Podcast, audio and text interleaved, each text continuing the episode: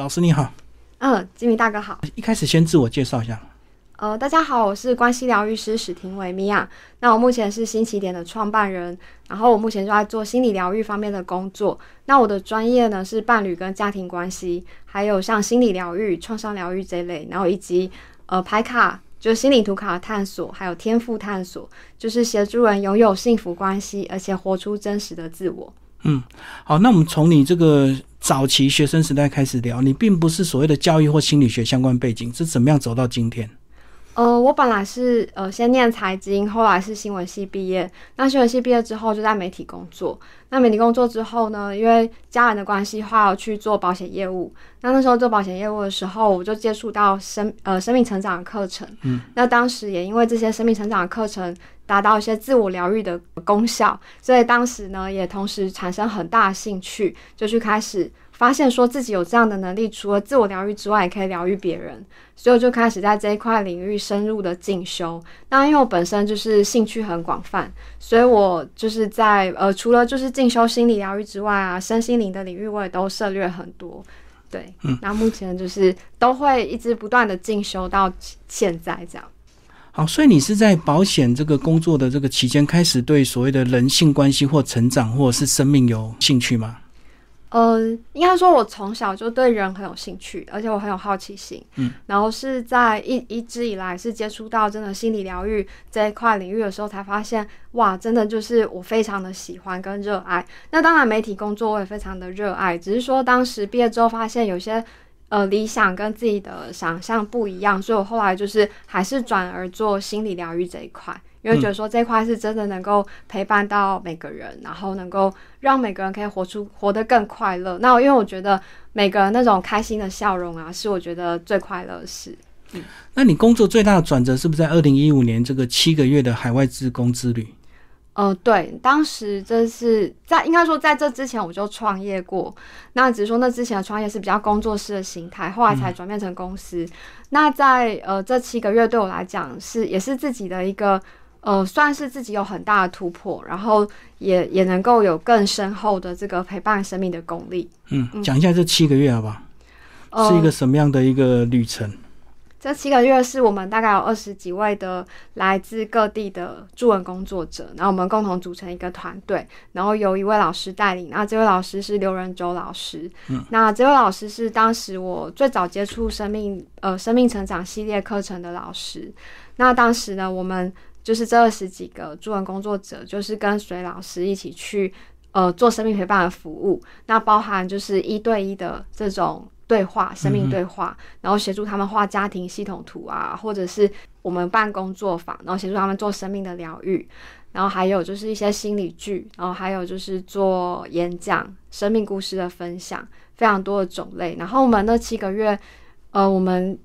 最重要的部分是先，我们是有七个月时时间，所以我们前两个月是先做自己生命的整理，所以那两个月我们其实花很大功夫。我们每呃每天早上都会有一个安静的时间，然后大家都安静一个小时，然后这个安静的时间就是我们来陪伴自己跟自我醒思，就是我们这段呃我们今天我们生命中就是有什么样的一个。呃，觉察对自己的觉察，然后对别人的觉察，我们就会在这段安静的时间里面去体会，嗯，然后也是这样安静的时间带给我蛮大的改变。那我们每天都会写日记，然后也会有呃生命故事的分享，或是电影欣赏，或者是我们每个人会做一个生命的深度探索。那在这个过程中，我们就是透过我们自己原生家庭的这个系统。然后去做比较深度的分享，所以等于在帮助别人之前，这两个月要先帮助自己，了解自己。对我们，我其实我觉得任何助人工作者都是一样。如果说自己没有深度的整理，那也没有办法陪伴个案到足够的深度。那当时我们呃去了很多地方，就是我们有去了呃大陆、马来西亚、香港这些地方，然后去做生命陪伴的服务。那对我来说印象很深刻，因为其实不同地方、不同人种，其实他们就不同种族，他们的这个习惯也都不太一样。嗯，这样参加者是不是有比较挑选严格啊？因为对我们是要经过筛选的，而且我们这一段旅程特别，我们这段旅程是所有的花费是我们自费一半，然后另外一半是募款，然后我们过程中的服务是其实没有跟人家收费的，对，是等于是义务，所以我们就是募款，呃。等于说一路募款，然后我们也自费这样的金额去参加这样的一个活动。那自从这个就是我前两个月自我整理，然后到后五个月去各地服务，这种这过程中其实有很多的触动，包含说我们团体之间啊，可能人跟人之间有时候也会有些磨合，然后有些冲突要去面对。那我觉得这对我们整个团体啊，整个每个人来讲都是很大的成长。嗯你们这个服务的范围有哪？大陆、马来西亚、香港这些地方，然后我们大陆就待了好好几个地方。好，是是对对对嗯哼哼，好，然后就是华人为主就对。七个月之后回来，你就决定要创公司，这个就变成你这个终身的这个职业。对，嗯，因为那时候我就觉得，其实生命整理已经到一个阶段，然后因为我在之前其实就已经做一段时间的生命陪伴服务了，那后来也觉得自己已经大概到一个成熟的状态，所以当时回来创业之后，就开始呃举办自己的公开班的课程，然后还有一对一的陪伴服务，然后还要办一些讲座啊、工作坊啊，来探索自我。然后因为我也是系统排列师，又在做系统排列这一类的，嗯好，所以你这个除了陪伴之外，当然自己自我的进修成长就非常重要。所以你一路上也是一直要自我学习，对对对，我从来新的领域、新的课程就。是从来没有间断过学习。我大概每个月都会报两门以上的进修课程，然后这些进修课程都是跟心理疗愈啊、身心灵相关的，然后也会跟教学相关。就是我在，例如说怎么样教课啊，就是线上跟线下，然后还有我们在呃这个心理疗愈的部分，例如说我最近就是更深入的进修创伤疗愈这一门。嗯，像 S E 啊或创伤疗愈这一门学问，然后还有像芳疗师也是最近刚通过。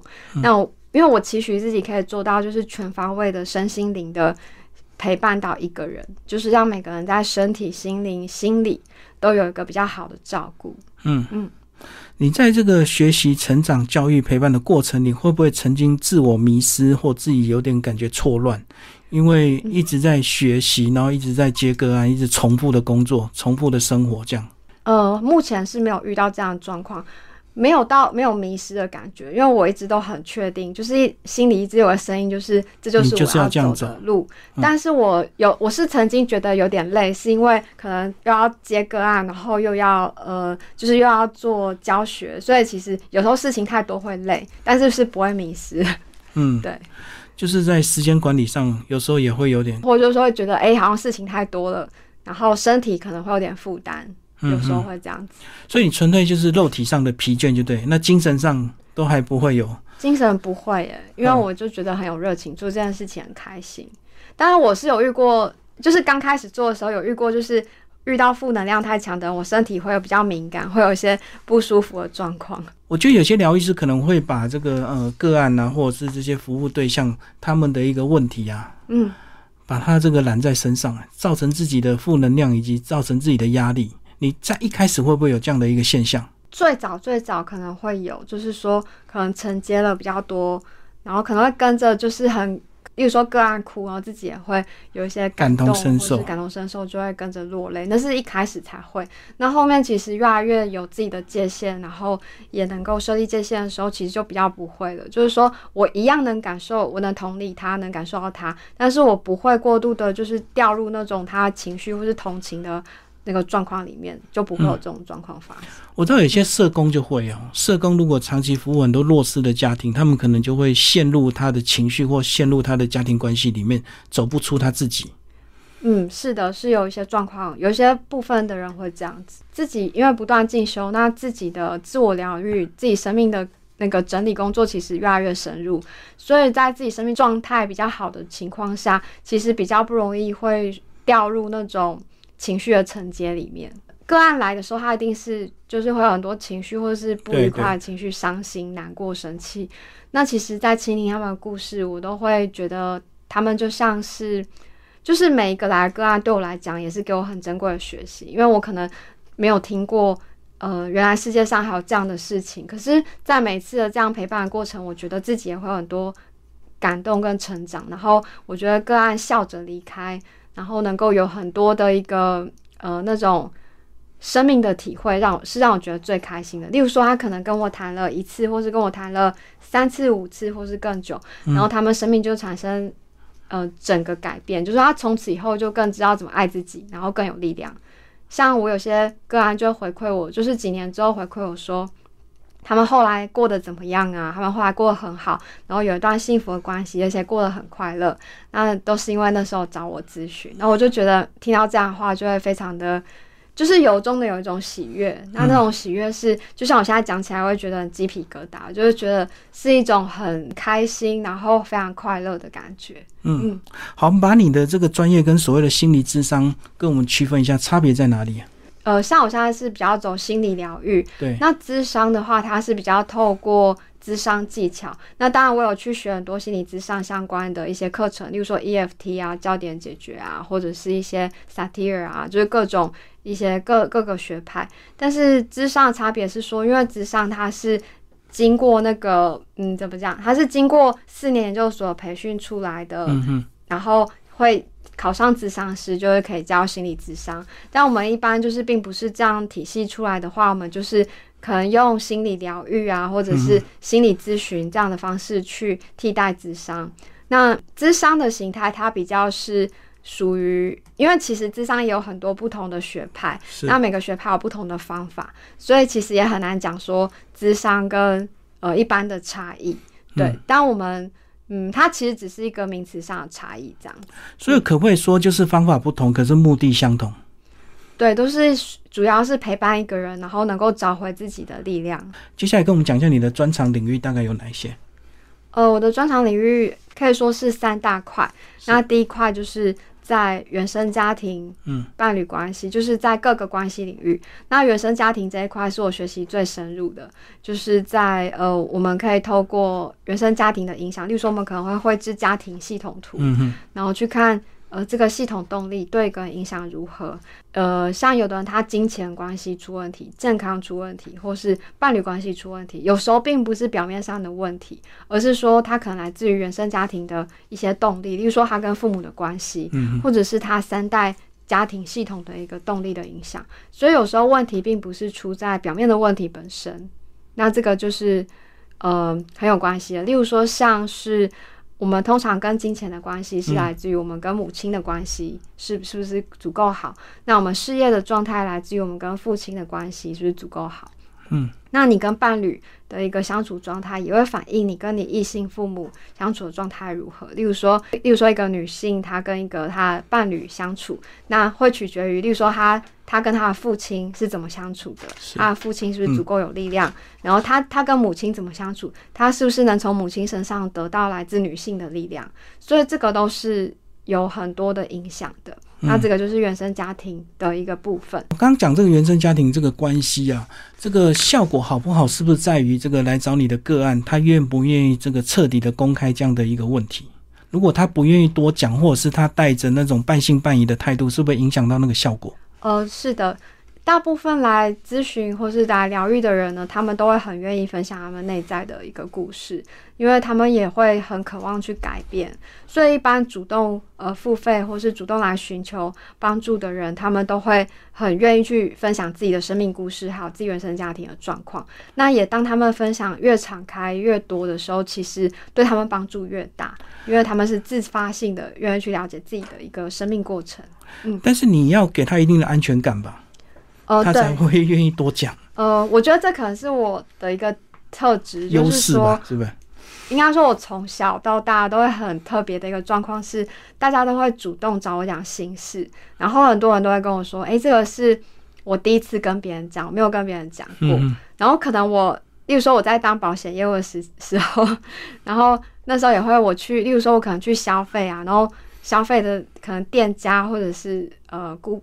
就是对方都会主动跟我讲形式，例如说我去弄头发，可能发型师就会说，就开始跟我讲形式，说这是他没有跟人家讲过的事，或者是我可能去呃按摩，然后 按摩师跟我讲他的一个生命故事，然后讲到落泪，很多类似这样的一个状况。这应该跟你个人回应有关系吧？你回应的好，他才会越讲越多吧？有可能，因为我我觉得我小时候本来就是一个共感比较高的人，就是说可以共感到别人的一个情绪状态。嗯嗯，好，那第二个专场，呃，第二部分是心理疗愈的部分。那心理疗愈其实就包含像催眠啊，然后还有像那个创伤疗愈、悲伤治疗这一块。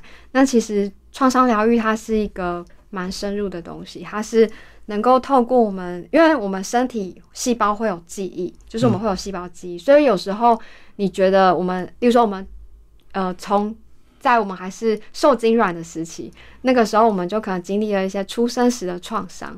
那其实出生时的创伤，然后到长大一路以来，我们经历的过程中经历的创伤，都会留在身体的记忆里。嗯，所以它就影响我们可能会身体酸痛，或者是我们的呃某些动作，其实会造成就是我们身体的不适，然后或者是我们有些疾病的产生，都来自于这些创伤的记忆的影响。所以，像这两年的疫情，是不是也会有人想说疫情上的一个创伤啊？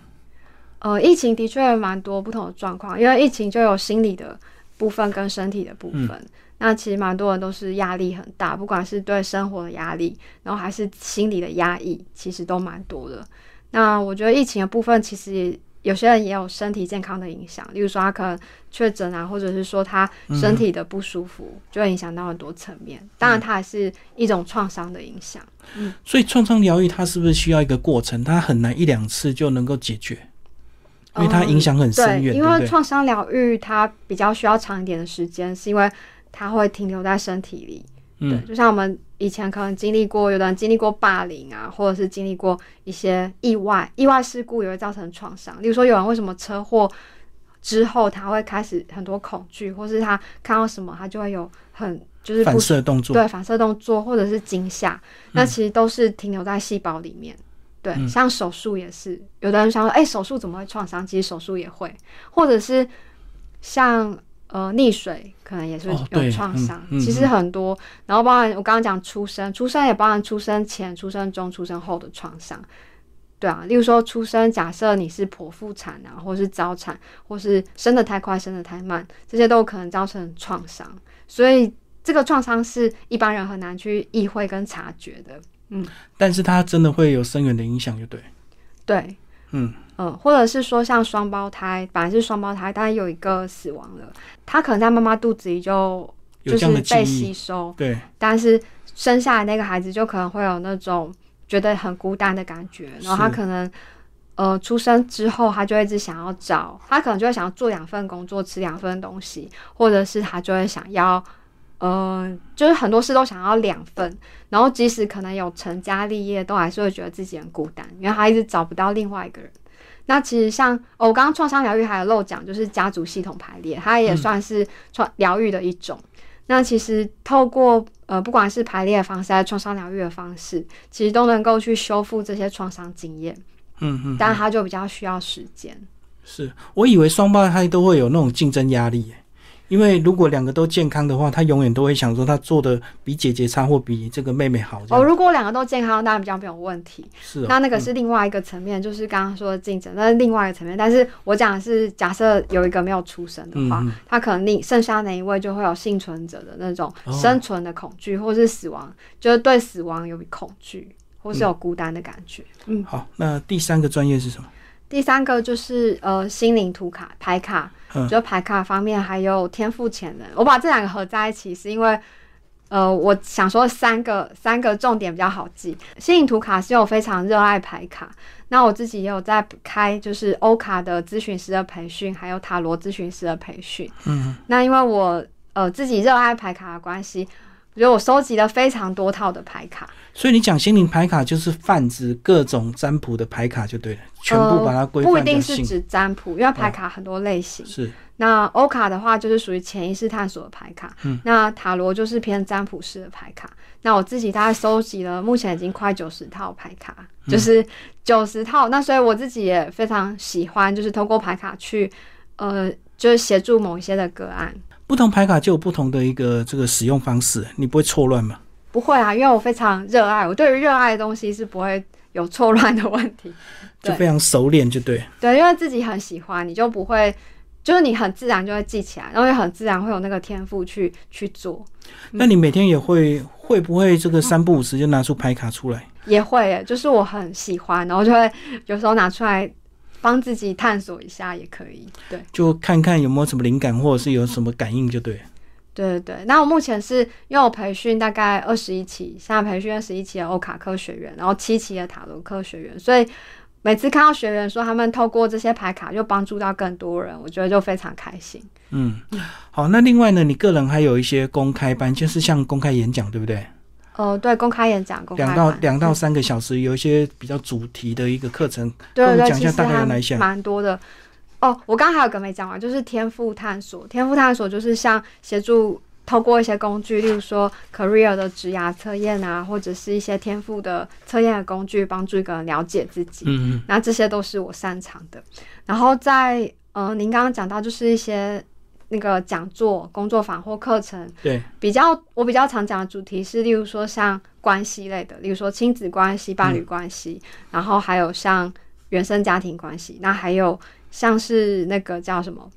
呃，情绪、情绪跟沟通方面的，例如说我们要怎么做情绪调节，怎么样自我照顾，然后怎么样跟人有好的、有效的沟通，然后这些也是我常讲的主题。嗯。然后还有一些天赋探索课啊，这些也都有，所以其实蛮嗯广泛的。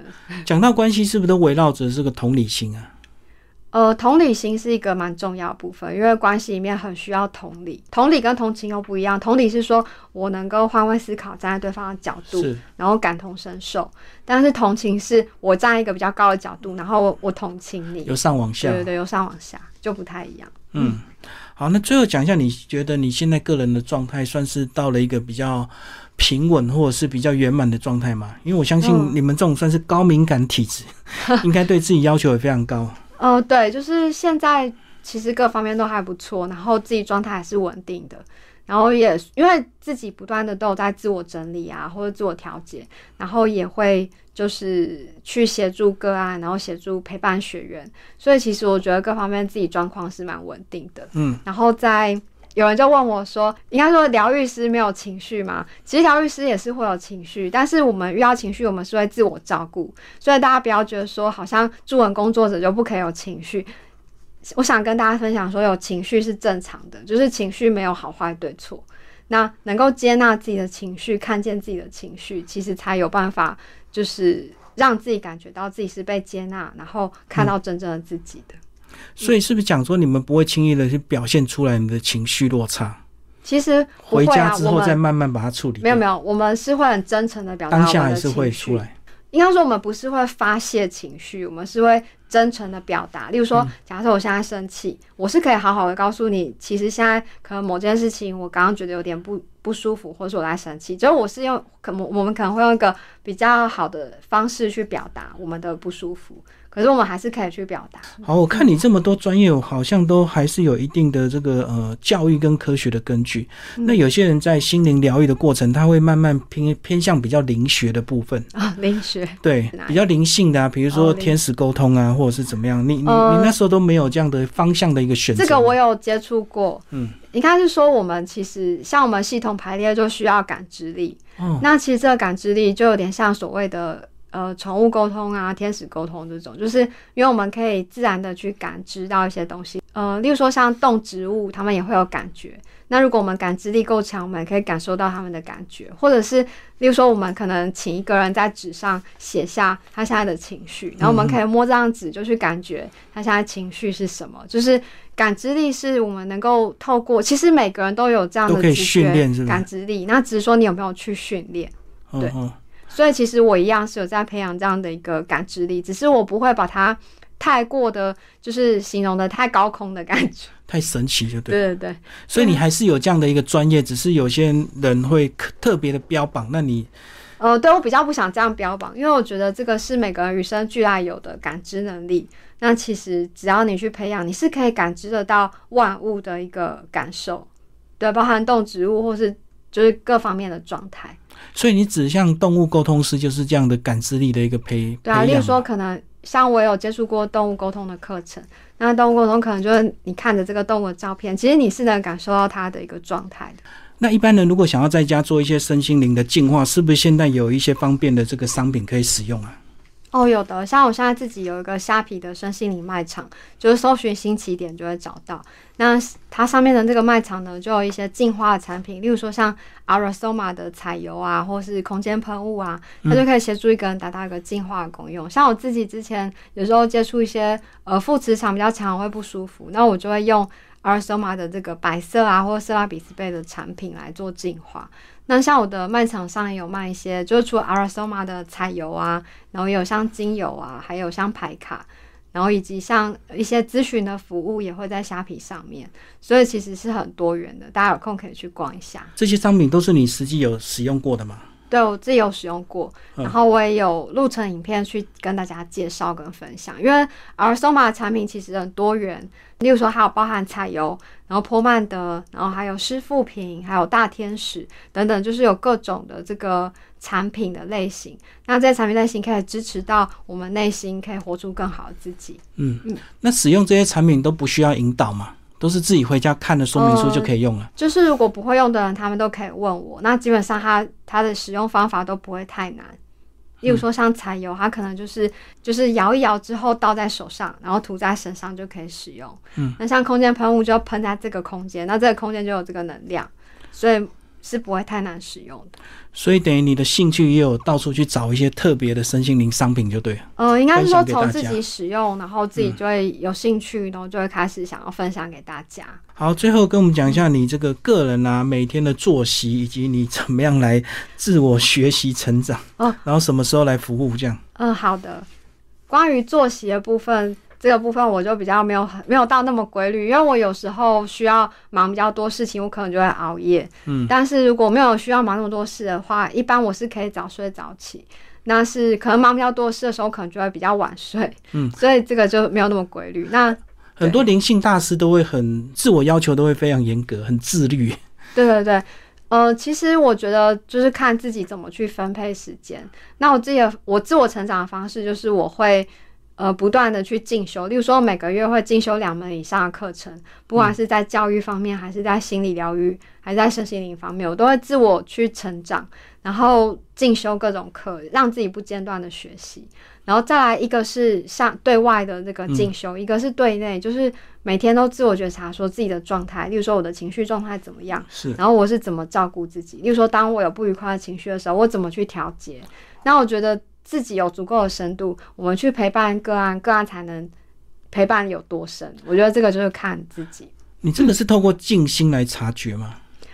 对，我们都一定会有自我的静心。嗯，然后静心有很多种形式，例如说，可能有人会有个动态静心啊，或是静态像正念的静心，其实这有很多的形态。所以有很多姿势都可以，就对。对对对。因为我们讲到静心，都以为是打坐的静心。哦，不一定，不一定。像我之之前也有去内观过，那我们那时候内观就是需要连续十天，然后也要打坐十天，每天十个小时这样。其实那对我来说也是一个很大的考验。但是当时不能说话，是不是？对对对，而且我们要也是打坐十天。但是这十天我对我来讲很大的体会，就我当时回来之后就写了一万字，一万字的心得，就是因为我发现从这个内观的过程，我可以知道什么是无常。就是让我更能体会怎么去面对生命中的起伏，还有各种无常无常的感觉。嗯，所以身为一个关系疗愈师，是不是最大的成就跟收获就是看到呃帮帮助别人解决问题嘛？应该也不是说解决问题，而是说我觉得最大的一个喜悦的感觉是来自于看到一个人他活出自己真实的样子，然后他那种由衷的快乐。因为我们其实有时候现在看到每个人的表情，然后你都会觉得，哎，他好像其实有压抑或是不是很开心。可是当一个人他是发自内心的微笑，你就会觉得很感动。或者发自内心的，就是他看见与接纳自己生命本来的样子。那我觉得这件事情对我来讲，就是我在做这个服务最大的意义，就是让一个人真的活出他自己。我觉得活到这个年纪啊，会再看到发自内心的喜悦，大概只有婴儿 才看得到。要不然，随着我们成长，每个人都有他多多少少的一些烦恼。我觉得不一定，因为我自己的个案经验里面还蛮多。他们之后就是越来越可以展现那个发自内心的笑容，嗯。嗯，然后通常这些笑容其实都是在一些泪水之后，就是他可能有些释放情，绪的释放，嗯。然后有些自己的看见，然后这个看见是来自于他对曾经的失落自己或受伤的自己，他有个疼惜，有个照顾。嗯，那我觉得这个就是他生命对他生命来讲很有意义的事情。所以这样讲，即使你有很多泪水，还是可以透过很多方法去把它释放出来。对，就是我们有很多情绪疗愈的一些方式，可以协助一个人去释放他内心的伤痛。因为其实蛮多人就是情绪是选择压抑在身体里，啊可是压抑在身体是容易生病的。你说容易得癌症，或者是身体各个部位有不同的问题。那通常我们在身体的每一个位置都会对应到不同的情绪，嗯，对，所以它都会有影响。例如说，你可能太多的愤怒啊，可能你的肝脏就会不好。是，然后或是你有比较多呃情绪，可能你的肠胃就不好，它都是有互相的影响。或者你很多说不出来的话，可能你喉咙就不太好，嗯就是会卡住。那你在疗愈的过程的方式，是不是就是鼓励他们说出来？说出来是一个很好的疗愈方式，但是其实疗愈方式很多种，嗯像创伤疗愈就不一定要说，创伤疗愈是透过一些动作，然后我们可以去、呃。呃，让这个我们的身体结构产生一些改变，应该说身体原本模式产生一些改变。嗯好，今天非常谢谢我们的关系疗愈师为我们聊他的专业，谢谢。好，谢谢，谢谢大家。